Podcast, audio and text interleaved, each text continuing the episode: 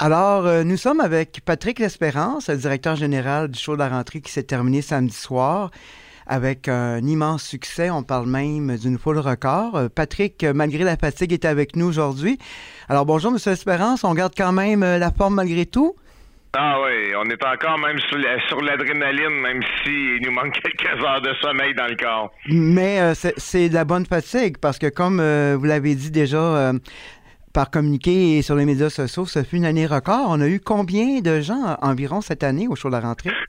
Ben, c'est pas compliqué. Toutes les soirées ont été des années records. Donc, on a eu le meilleur jeudi, le meilleur vendredi, le meilleur samedi de l'histoire du show de la rentrée, ce qui fait en sorte qu'on compte plus de 20 000 spectateurs euh, qui ont passé aux portes. On n'a pas le chiffre exact encore parce que, comme vous vous en doutez, euh, on a on a eu, euh, ben, on a rushé, on va se le dire comme ça, au courant des trois derniers jours. Hier, c'était le démontage, mais je voulais, je voulais vraiment qu'on qu'on qu'on le dise rapidement le, nombre environ de gens qu'on a pu retrouver cette année euh, qui, ont passé à nos diverses billetteries au euh, Parc Donald Martin à Actonville. Il y avait une ambiance très particulière sur le site et je vous ai croisé à quelques reprises, Patrick. Vous aviez toujours le sourire malgré le, travail qu'il y avait à accomplir un peu partout. Vous avez senti donc quelque chose de spécial avec le retour cette année? Ouais, je dirais que euh, notre jeu de scie, avec la pluie, euh, l'expression que j'aimais utiliser, c'est que ça tournait plus carré euh, jeudi soir. L'équipement, l'équipement en arrachait, c'était humide, c'était pas évident.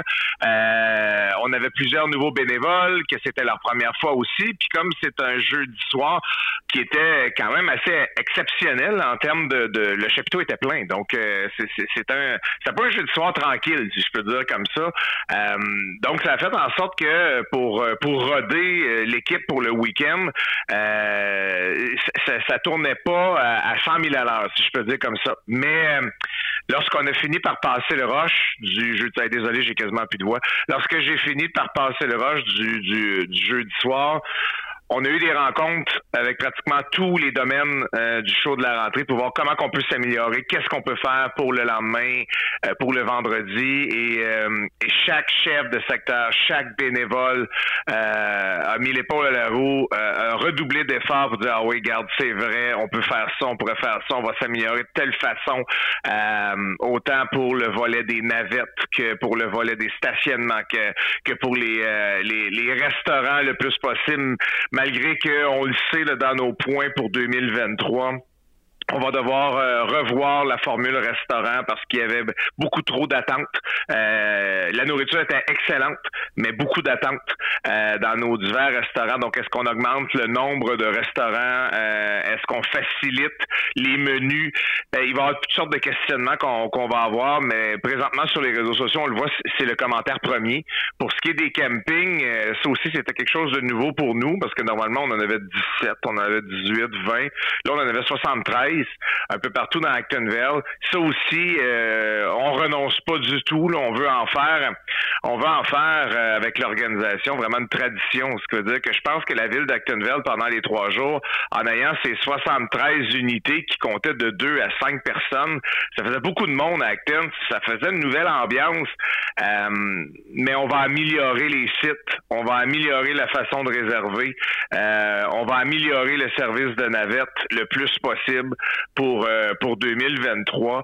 Euh, donc l'objectif en réalité, si je reviens à ce que je disais entre le jeudi et le vendredi, c'était vraiment de trouver comment qu'on pouvait faire face à la marée de, de gens qui s'en venaient chez nous.